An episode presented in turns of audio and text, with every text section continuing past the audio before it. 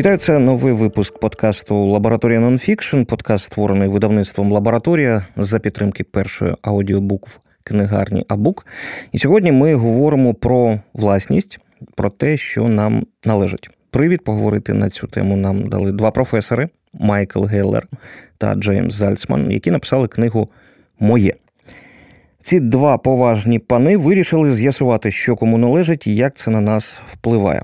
Обговорюємо цю книгу ми з людиною, яку, яка в свій час очолювала Державну митну службу. До того він був першим заступником міністра економічного розвитку і торгівлі України. Його ще називають ідеологом системи Прозорого. І все це про Макса Нефьодова. Вітаю. Доброго дня. Ваше перше враження від цієї книги яке? Ну насправді там досить багато цікавих думок, оскільки автори розглядають власність не в такому простому значенні, як напевно там от зараз думають всі слухачі, що це про те, що кому належить і як його купувати чи продавати. А скоріше в контексті е, конструювання цих прав власності е, стосовно того, що чим ви володієте, або чим ви можете володіти, або чим ви володієте умовно в лапках, як то, наприклад, лежаком на пляжі, чи е, якимось не знаю, правом піти в гості і так далі. Е, І це досить цікаво, тому що вони приводять багато прикладів, коли права власності е, вони на якісь речі вони справді не визначені, їх скоріше можна от справді описувати цим словом моє чи не моє, яким вони і назвали книжку. У вас якось змінилось після цього про прочитання цієї книги ставлення до власності? Е, якщо чесно, то е, багато думок в книжці вони дуже резонують із тим, як я ставлюся до реформ, взагалі, до того, що треба змінювати в країні, тому що у мене досить прагматичний завжди був на це погляд. Що е, за великим рахунком ми можемо створювати і маємо створювати стимули, які мотивують людей, бізнеси вести себе. Ем, якось більш прозоро, більш коректно, більш продуктивно, більш ефективно, більш чесно і справедливо по відношенню до ем, всього суспільства. І е, відношення власності е, вони власне вони, ну чесно кажучи, дуже сильно на це впливають. Е, в Київраді, де я зараз депутатствую, власне, ця ідея також дуже ну, майже кожного там кожної сесії вона так чи інакше виходить на порядок денний. Е, всі хочуть, щоб було більше парків і не знаю, якихось рекреаційних зон. Але з іншого боку, е, абсолютно очевидно, і книжка це добре описує про те, що е, це там класичний якийсь приклад е, того, коли всім хочеться щось, що є, що належить невідомо кому, утримувати має це невідомо хто, абстрактні вони з абстрактного бюджету, з яким ніхто себе не, не асоціює. І, власне, це в певному роді теж трагедія, яка призводить до того, що е, відсутність визначених прав власності на екологічні послуги, на просто на банально на красиве довкілля, е, воно й призводить до того, що цим зловживають. Е, дійсно, в цій книжці є декілька таких прикладів, які можна вже назвати хрестоматійним. Ви згадали про ліжак на березі моря. Дуже багато, до речі, ці професори пишуть про саме цю ситуацію і про те, що люди платять стафам, щоб вони займали для них е, ліжка.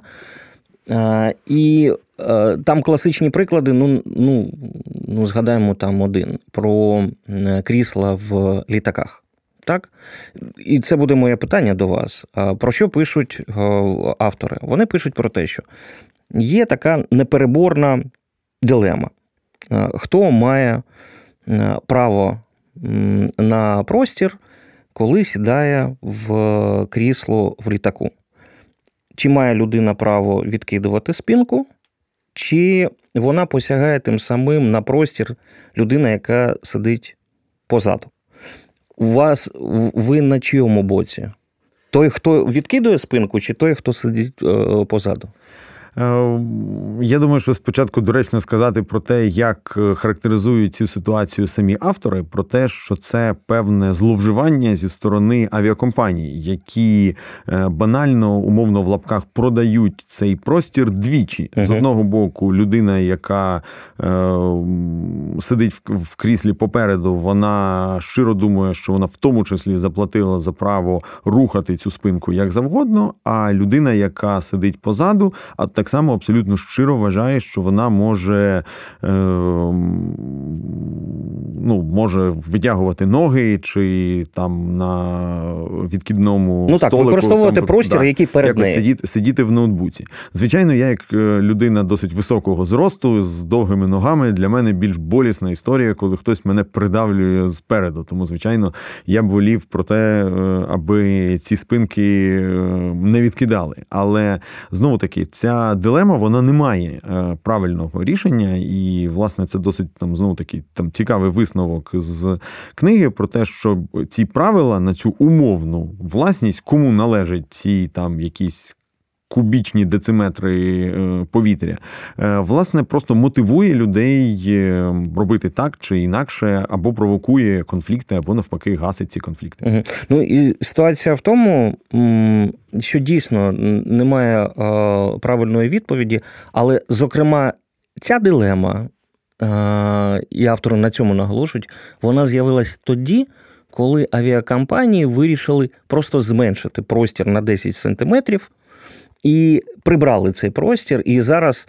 А, Скільки вони там писали? Що ж там 70, здається, сантиметрів між вже вже 71, а багато багато авіакомпаній зменшується ще угу. більше. Ще більше, тому що це додаткові крісла, це додаткові пасажири, це додаткові кошти і все таке інше.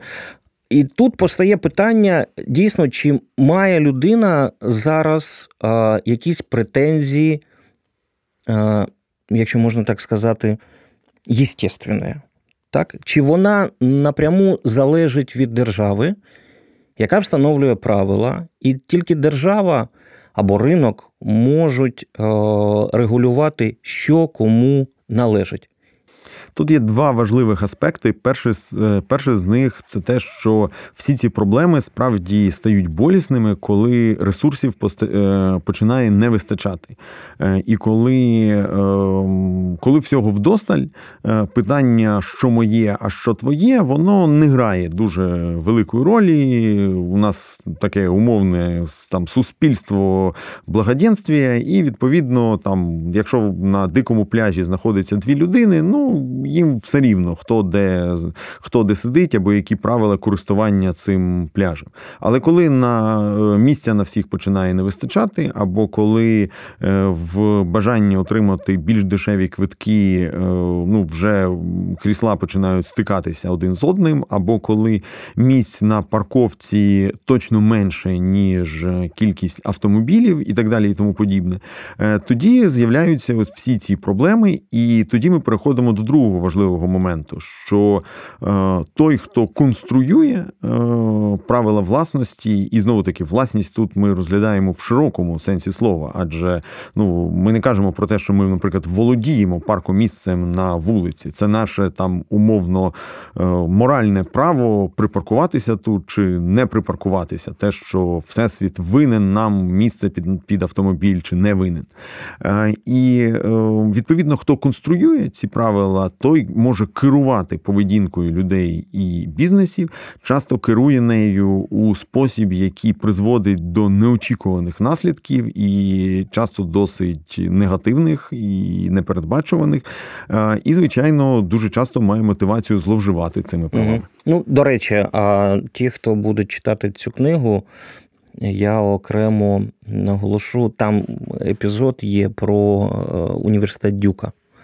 Там дуже е, цікаво, е, саме як е, керівництво університету маніпулює правом власності на квитки на баскетбольний чемпіонат за участю студентської команди Дюка. Давайте поговоримо трохи про, про державу. Мені здається, це ближче. Автори згадують, зокрема, Крим. Там є одна така. Такий рядок про про Крим, що Україна і Росія не можуть з'ясувати цей, кому належить цей півострів. Я розумію вашу відповідь на питання, чий Крим. Це зрозуміло. Але чому він наш? У вас є відповідь? Е, до речі, це е, знову таки з теоретичної точки зору в книжці описується як досить болісне питання. Е, зрозуміло, що Крим український, але справді питання, чому український, це це історія досить досить складна і, власне, і породжує величезну кількість конфліктів і проблем по всьому світу між країнами, між людьми, які ділять якісь наділи, між релігіями, які згадують згадують образи ем, тисячі років в минулому і так далі. Тому що за великим рахунком, е, якщо ви починаєте копати дуже глибоко, то так чи інакше виявиться, що е, все комусь першому належало е, або по правилу просто фізичного володіння, тобто захоплення. Я знайшов цей злиток золота, тому він мій, тому що я я його забрав фізично собі, він лежить у мене в кишені.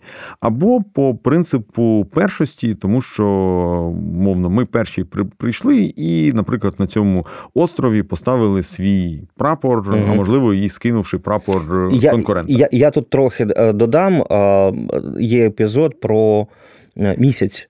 Про місяць, коли Конгрес, і про, це пишуть автори, Конгрес прийняв рішення, що прапор на місяці американський не значить, що це власність Сполучених Штатів саме місяць так і і був окремий закон з цього приводу, так щоб ми розуміли. Так, вибачте, тому, прибив. Да, тому повертаючись до Криму чи до якихось там інших е, там історій, які можуть е, породжувати подвійне трактування, е, врешті-решт, ми приходимо до того, що все починається з з того, що ми вважаємо сучасною юридичною системою, яка фіксує певний статус-кво.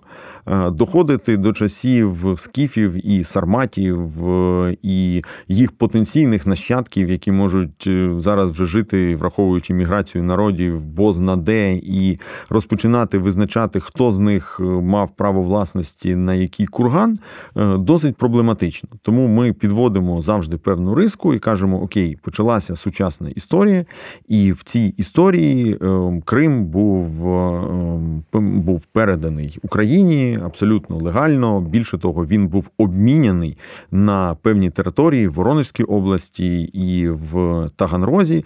І ми вважаємо це е, легальною транзакцією, яка сталася, і яка не може бути просто відмотана назад, просто тому, що ну так хочеться. Бо якщо ми бо якщо ми рухаємося е, таким самим е, способом, то Росія абсолютно не може претендувати на Сибір, Росія не може претендувати на величезні території, які були анексовані у Великого князівства Литовського, про е, військові е, е, загарбання на Кавказі чи в Середній Азії це просто банальне вкрадене майно.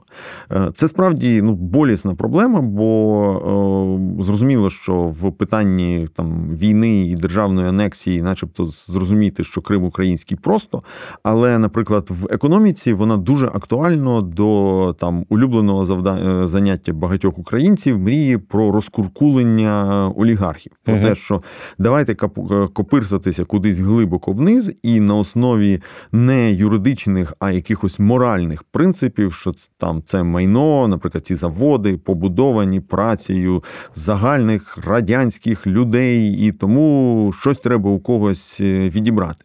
Це просто призводить до того, що е, ось ця постійна невизначеність з правами власності, вона так чи інакше мотивує нинішніх власників цих ресурсів, цих активів, ем, користуватися ними в хижацький спосіб. Бо всім очевидно, що якщо у тебе щось можуть в будь-який момент забрати, то тобі краще висмоктати з цього ну максимально побільше, не вкладати туди ні копійки і завжди бути готовим втекти із цими грошима. Це абсолютно з точки зору суспільства непродуктивна поведінка, і частково ось ця невизначеність з правами власності, вона саме цю непродуктивну поведінку провокує.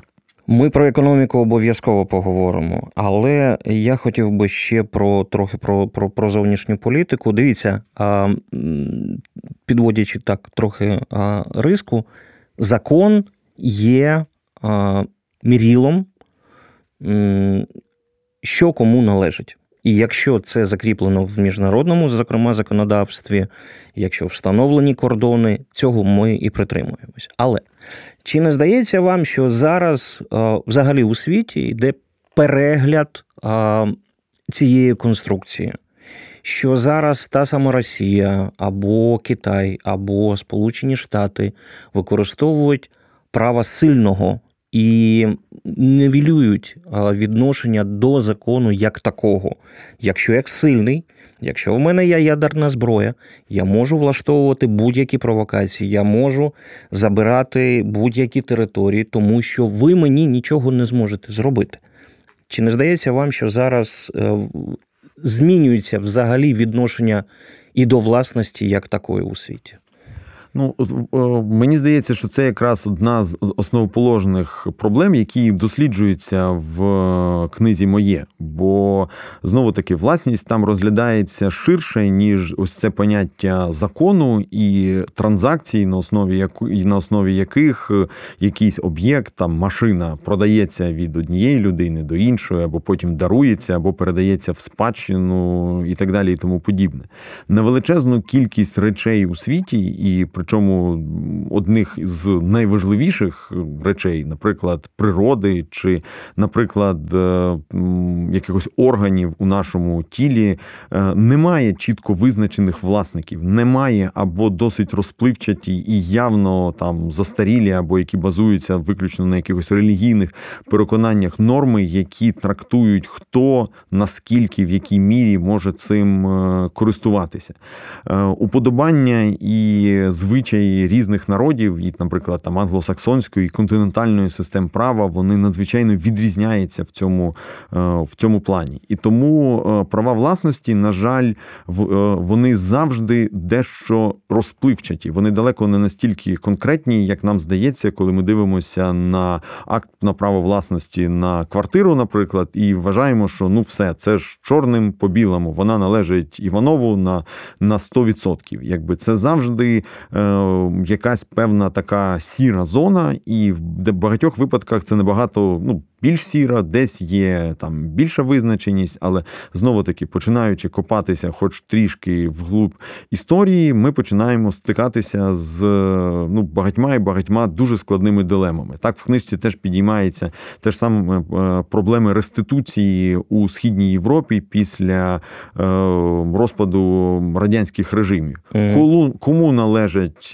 наприклад, там квартири, в яких живуть люди, їх колишнім власникам, яких ну які часто вже там померли, і ми маємо мову з їх е, там дітьми чи онуками, які на основі якихось е, пожовтілих, але юридично валідних документів, але виданих країнами, яких вже немає багато десятків років з підписами там королів чи герцогів, яких е, про яких ми вже читаємо тільки тільки в якихось історичних романах, вони претендують на, на цю нерухомість, але з іншого боку, в цій нерухомості вже вже там 50-70 років живуть інші сім'ї, які там виросли, які робили там ремонти, вкладали туди кошти, щось туди вкладала держава коштами всіх платників. Податків. Ну це зараз складна проблема. Коли, коли я сподіваюся, це буде скоро.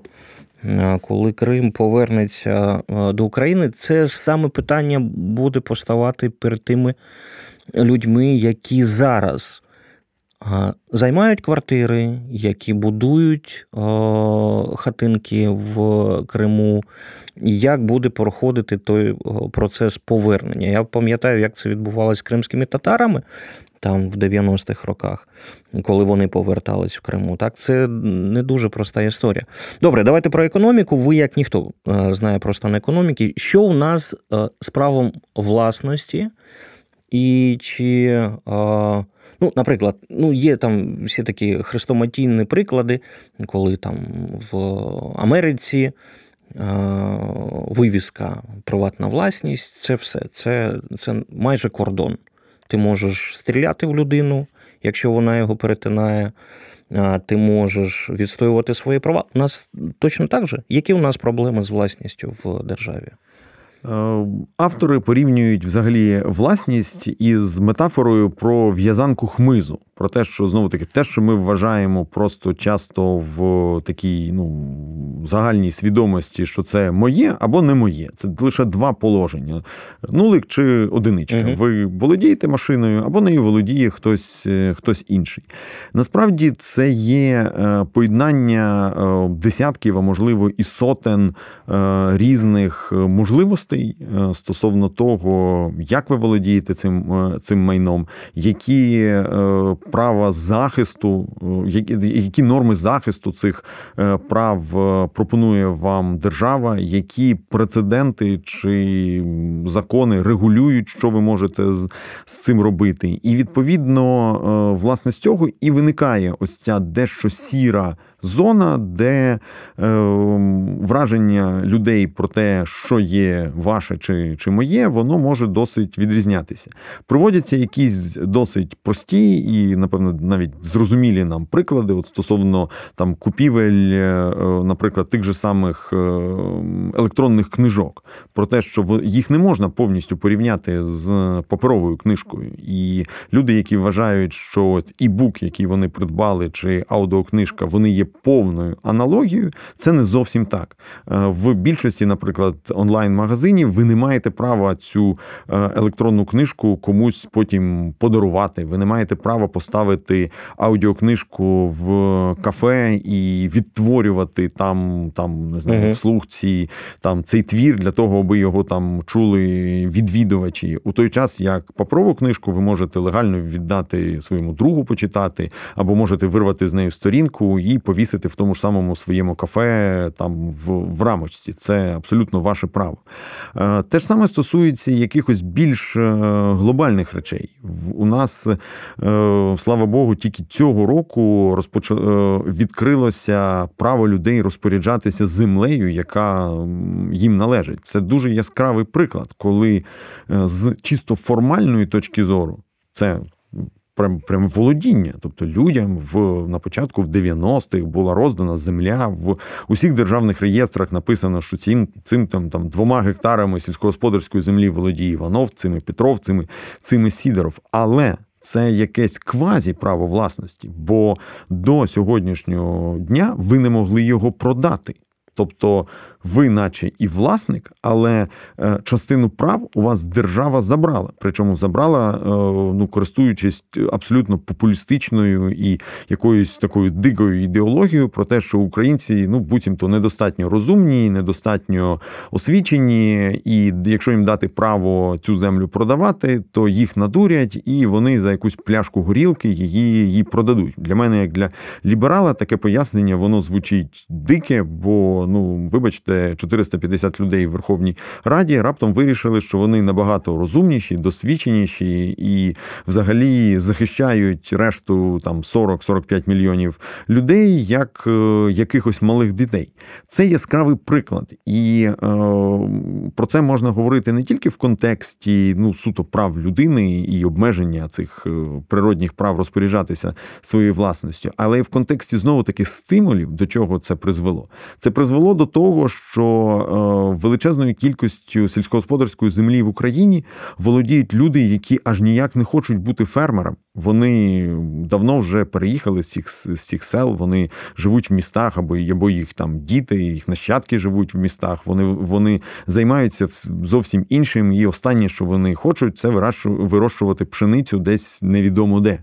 Е, це означає, що е, величезна кількість цієї землі вона простої або вона просто ну, нічийна. Вона комусь належить, але ніхто не е, там не, не готовий поворухнути навіть пальцем для того, аби поїхати, оформити на неї документи, легально здати в оренду і так далі. Це в тому числі з іншого боку призвело до е, появи е, великих сільськогосподарських бізнесів, які мають можливість орендувати землю у людей, які ніколи не хотіли бути фермерами. Що можливо там з різних боків можна обговорювати з точки зору користі для суспільства чи розвитку села в цілому, але точно корисно з точки зору продуктивності праці або ну, взагалі розвитку економіки, тому що більшість країн, і Америка, до речі, там теж проводиться яскравий приклад, якраз страждають від того, що е, права на спадщину, які були сформульовані ще в прямому сенсі слова за царя Гороха там 300, 400, 500 років тому, призвели до того, що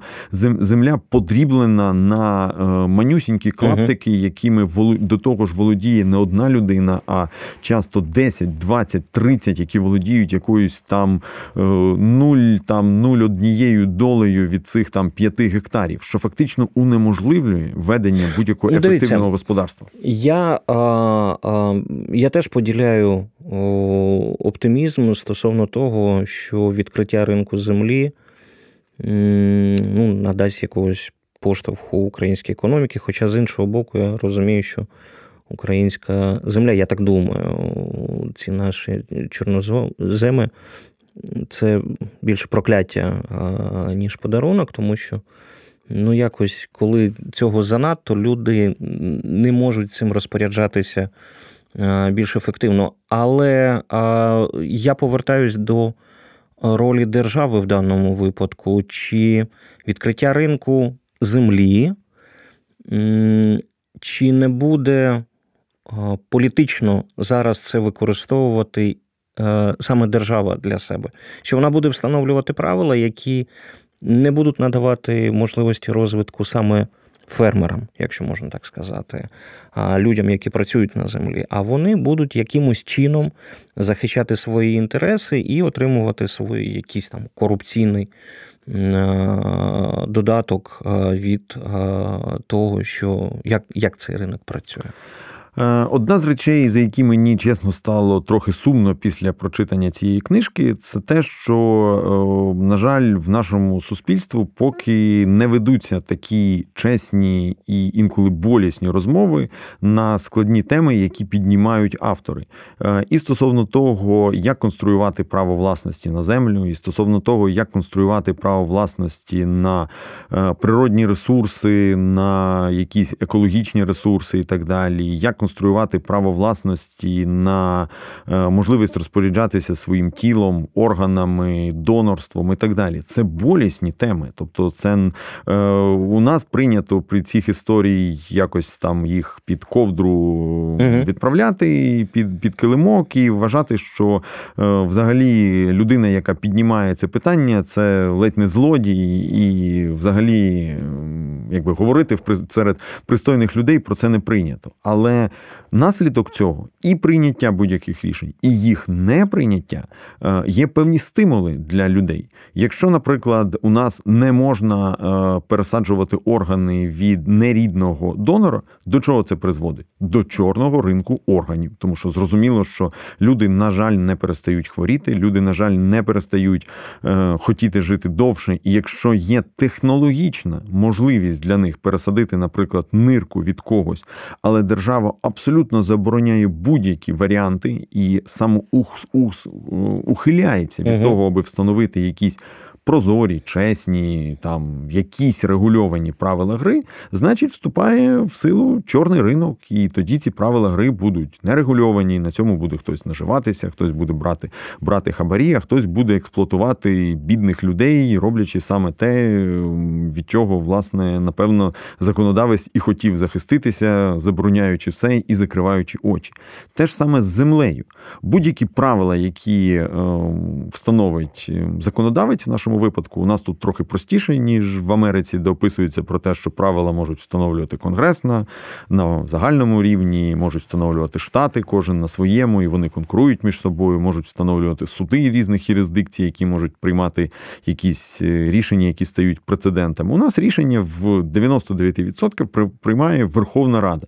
І відповідно ті рішення стосовно прав власності, які приймаються, вони і будуть слугувати стимулом. Чи буде у нас розвиватися фермерство? Господарство, чи люди отримують стимули продавати землю великим господарством, чи будуть ці господарства купувати землю, чи їм буде продовжувати вигідніше орендувати землю, чи будуть на цей ринок заходити іноземці і інституційні інвестори, чи все це буде варитися лише між нашими рідними українськими олігархами і так далі. Ну, дивіться. Все це ну питання, на які часто хочу угу. сказати, немає правильної відповіді. От немає ну якби якоїсь такого е, точки, до якої абсолютно всі погодяться, треба прийти. Ну давайте е, розглянемо е, коротенько кейс, за який ви відповідали. Прозор. Система, яка саме про набуття права власності компаніями, людьми, вона вже працює. Чи можна вже сказати, до чого саме в питанні прав, набуття права власності, прозорості, відкритості вона призвела? Чи вона дійсно змінила ситуацію, чи можна було без неї? Тому що, відверто скажу, коли зараз деякі представники влади говорять: ну, дивіться, прозоро це повільно, нам треба швидко. Давайте ми відійдемо від е, цих принципів. Е, зробимо швидко. Ну так, там можливо будуть якісь питання до того, хто це робить, за які кошти це робить, але ми отримуємо швидкий результат. Ви коли чуєте таке, ви як це сприймаєте? Ну, я, звичайно, просто сумно посміхаюся, бо я таке чув вже 100 тисяч разів, і кожного разу, коли розповідали про те, що нема часу проводити тендер, якби треба бігти, і це е, скінчувалося завжди кримінальними справами і корупцією. Чи було це Євробачення, чи було це проведення чемпіонату світу з хокею, чи ем, святкування Днів Незалежності інших свят, і так далі. Але якщо розглядати. Е, прозорої прозоропродажі з точки зору е, відносин власності, власне, головної теми книжки моє, е, це історія про.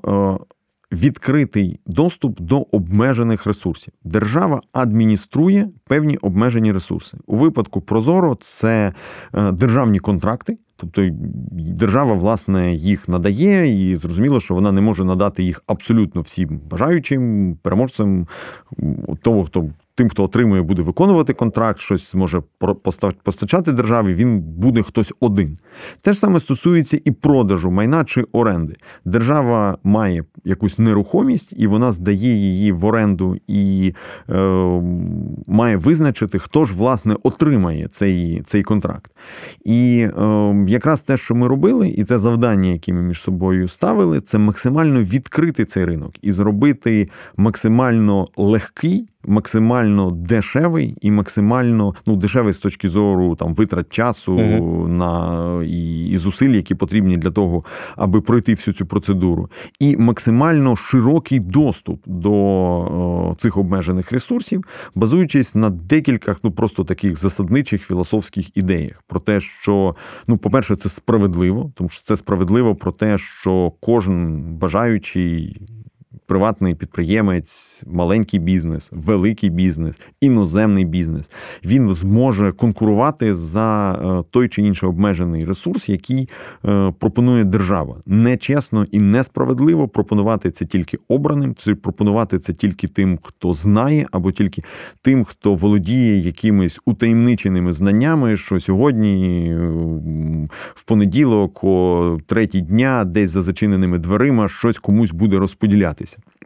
А друга історія вона пов'язана із тим, що чим більше учасників приходить претендувати на якийсь обмежений ресурс, тим е, більшу ціну, тим більшу цінність, так чи інакше, вони будуть готові за цей ресурс запропонувати. Якщо це е, публічні закупівлі, то це означає, що вони будуть готові продати дешевше, бо вони будуть конкурувати між собою. Якщо це продаж чи оренда державного майна, вони будуть брати його в оренду чи купувати дорожче бо знову таки будуть конкурувати між між собою. І це власне працює.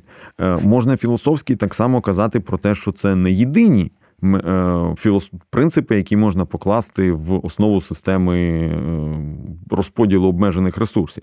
В тій же самій книжці піднімається питання аристократичної Англії і того, як королівська сім'я захищалася від того, що е, інші претенденти на престол стануть занадто багатими, потужними, могутніми і будуть, власне, ну якби якимись е, суперниками. Тому, якщо ви вважаєте про те, що, наприклад, головна роль е, закону і прав власності в країні це зберегти вічне царювання якоїсь там правлячої династії, яким влада дісталася від Бога, і е, якби ми не можемо навіть претендувати на те, що ми будемо стояти поруч з цими видатними людьми, то звичайно концепція Прозоро дуже погана. І тоді мають бути сконструйовані інші правила власності, які зберігають всі ресурси в одніх руках. Дійсно, в книжці багато йде про ну, якісь такі побутові речі стосовно власності. До речі, ця ситуація з, здається, з Бостоном, так, де місця на парковку можна тримати. Чим завгодно, поставивши там конус, і три дні це буде стояти. І не дай Боже, ти його прибереш, поставиш свою машину, можеш отримати розбиті фари.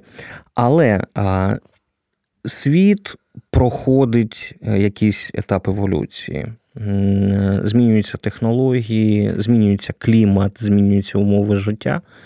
Як вам здається, на що ще може з'явитись право власності? Я не знаю, на запах, на якесь візуальне зображення, на, тобто що може ще ми будемо так себе ідентифікувати, що це моє, оце моє, і цього не можна чіпати. Netflix. Ну, здається, всі подивились, але чи є це право власності тої людини, е, яка там, я не знаю, заплатила там скільки там 7 доларів за місячні якісь там пакети, все таке інше. Тож, як буде еволюціонувати право власності, як вам здається? Е, право власності завжди змінюється, тому що так чи інакше воно починає з'являтися і грати велику роль, коли е, чогось перестає для всіх вистачати. І е, чим більш рідкісними і цінними стають ці речі, ресурси, права, тим більш складною, жорсткою е, стає система, яка регулює право власності на них. В книжці приводиться простий приклад, коли е, всі люди займалися землеробством чи скотарством. Власність на ділянку вона означала фактично власність на е, двовимірну площину, тому що це там, де ви могли випасати корів чи вирощувати пшеницю. Що було над нею чи під нею, вас, чесно кажучи, не дуже обходило, тому що е, це не це не складало великої цінності, тому що цього було для всіх вдосталь. Навіть якщо десь внизу була вода, і ви викопали собі криницю, питання, хто володіє водою в цією криницею, просто банально не піднімалися. Там навіть е, вживалася така метафора, що коли ви володієте ділянкою, ви володієте, наче стовпом від пекла до раю. До раю. До раю. Е, але світ почав змінюватися, і під ділянками почали знаходити цінні ресурси, воду, нафту, газ. І ці ресурси почали ставати набагато більш е, дорогими, ніж те, що можна було виростити на цій ділянці. Е, з іншого боку, складність е, взаємовідносин між людьми почала надавати цінність, наприклад, ділянці як механізму фільтрації чистої води, тому що для, наприклад, жителів Нью-Йорку цінність е, оцієї ділянки, де хтось вирощує пшеницю, вона почала бути власне не в цій пшениці, а в тому, що дощ, який проходить через цю землю, він очищається так, і потім це, туди потрапляє. Це і так до, до речі, да. дуже цікавий приклад. Я, я, Я поясню про що йде мова. Нью-Йорк. Дійсно славиться, і е, місцеві мешканці на перше місце ставлять якість питної води в Нью-Йорку. Нью-Йорк отримує цю воду з гір за там 200 кілометрів е, від е, міста. Вода е, сходить з цих гір, по трубам доходить до Нью-Йорка. І що зробили нью-йоркці? А зокрема, там один пан, який очолив цю комунальну службу, вони викупили ділянки землі через які сходиться вода.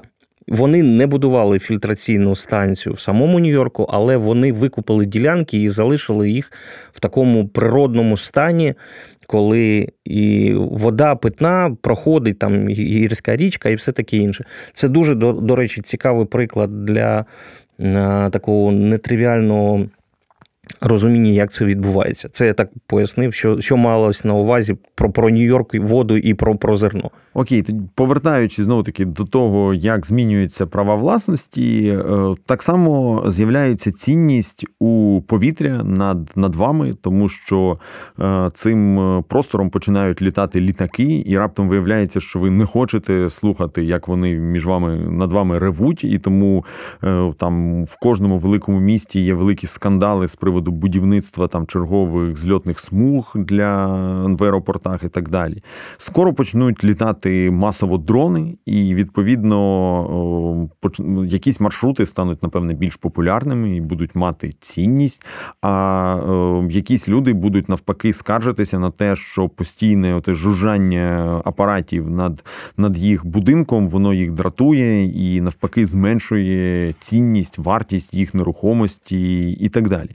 Тому я абсолютно ну підсумовуючи це, я просто переконаний про те, що речі, які зараз здаються нам нічийними, це в першу чергу те, що стосується природи, те, що стосується екології, виду з вікна, е, дерев, які які ростуть під під вашим будинком. Е, скоро е, все це перестане бути нічийними. Люди стануть, якщо не з юридичної, то принаймні з якоїсь філософської точки зору набагато ставитися до цього більш прискіпливо про те, що це моє дерево, яке росте е, перед моїм будинком, навіть якщо фізично воно десь на балансі якогось Київ-Зеленбуду, е, це моє дерево, тому що воно є частиною мого життя, частиною е, того, що я хочу бачити у себе з вікна, і якщо його не буде, то я від цього постраждаю.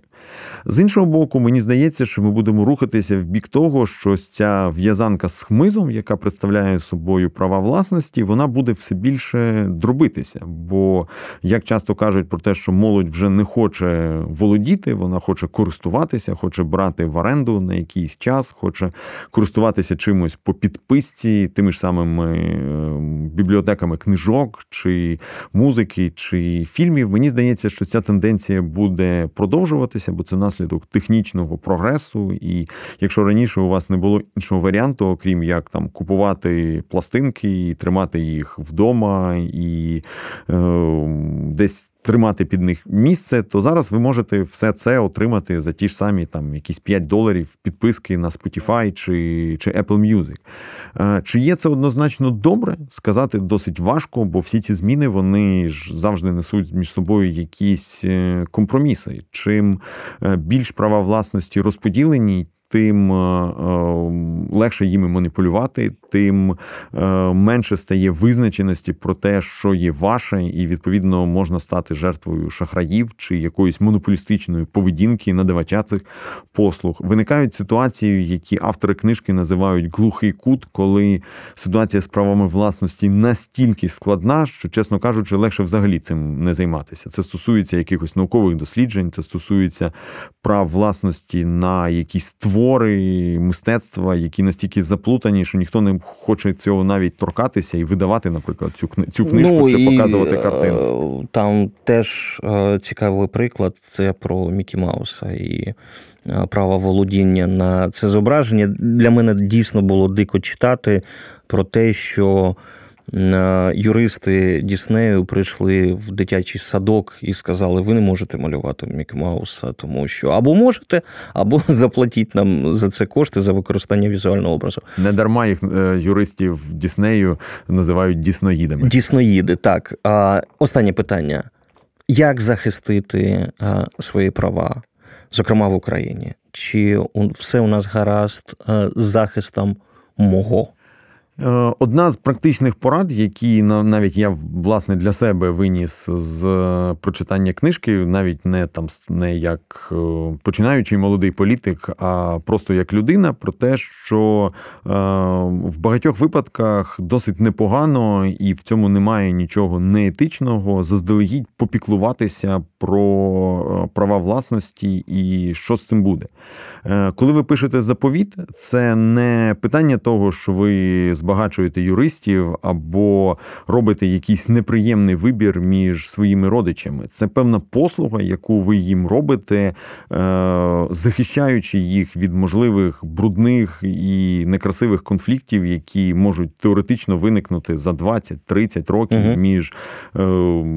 Е, дітьми, онуками, праонуками, які будуть невідомо в яких стосунках і передеруться за за цю квартиру чи машину, чи чи навіть як згадується в книжці про якийсь нікому не потрібний крісло, крісло, крісло, крісло гойдалку, але яка має для них емоційну емоційну цінність.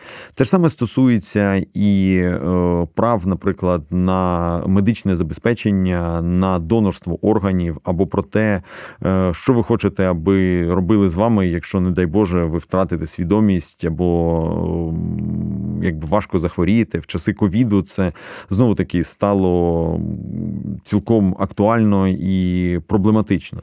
Це стосується і прав власності на матеріальні активи, і е, я думаю, що е, особливо кожен держслужбовець, який подавав декларацію, він багато разів е, говорив лайливі слова, збираючи всі довідки, які підтверджують і однозначно характеризують про те, кому належить там якась не знаю, 6 соток землі, які дісталися від троюрідної тітки в селі, в якому ти ніколи в житті не був. Але з іншого точки зору, це е, конкретна користь. Бо я тут згадую вже іншого відомого письменника і економіста перуанці Ернан Ернанда де Сото, якого є ціла загально визнана і популярна теорія про те, що краще більше визначення прав е, власності воно збільшує цінність цих активів, воно перетворює занедбану нерухомість в те, що можна продавати, брати, віддавати в заставу для того, аби брати кредит і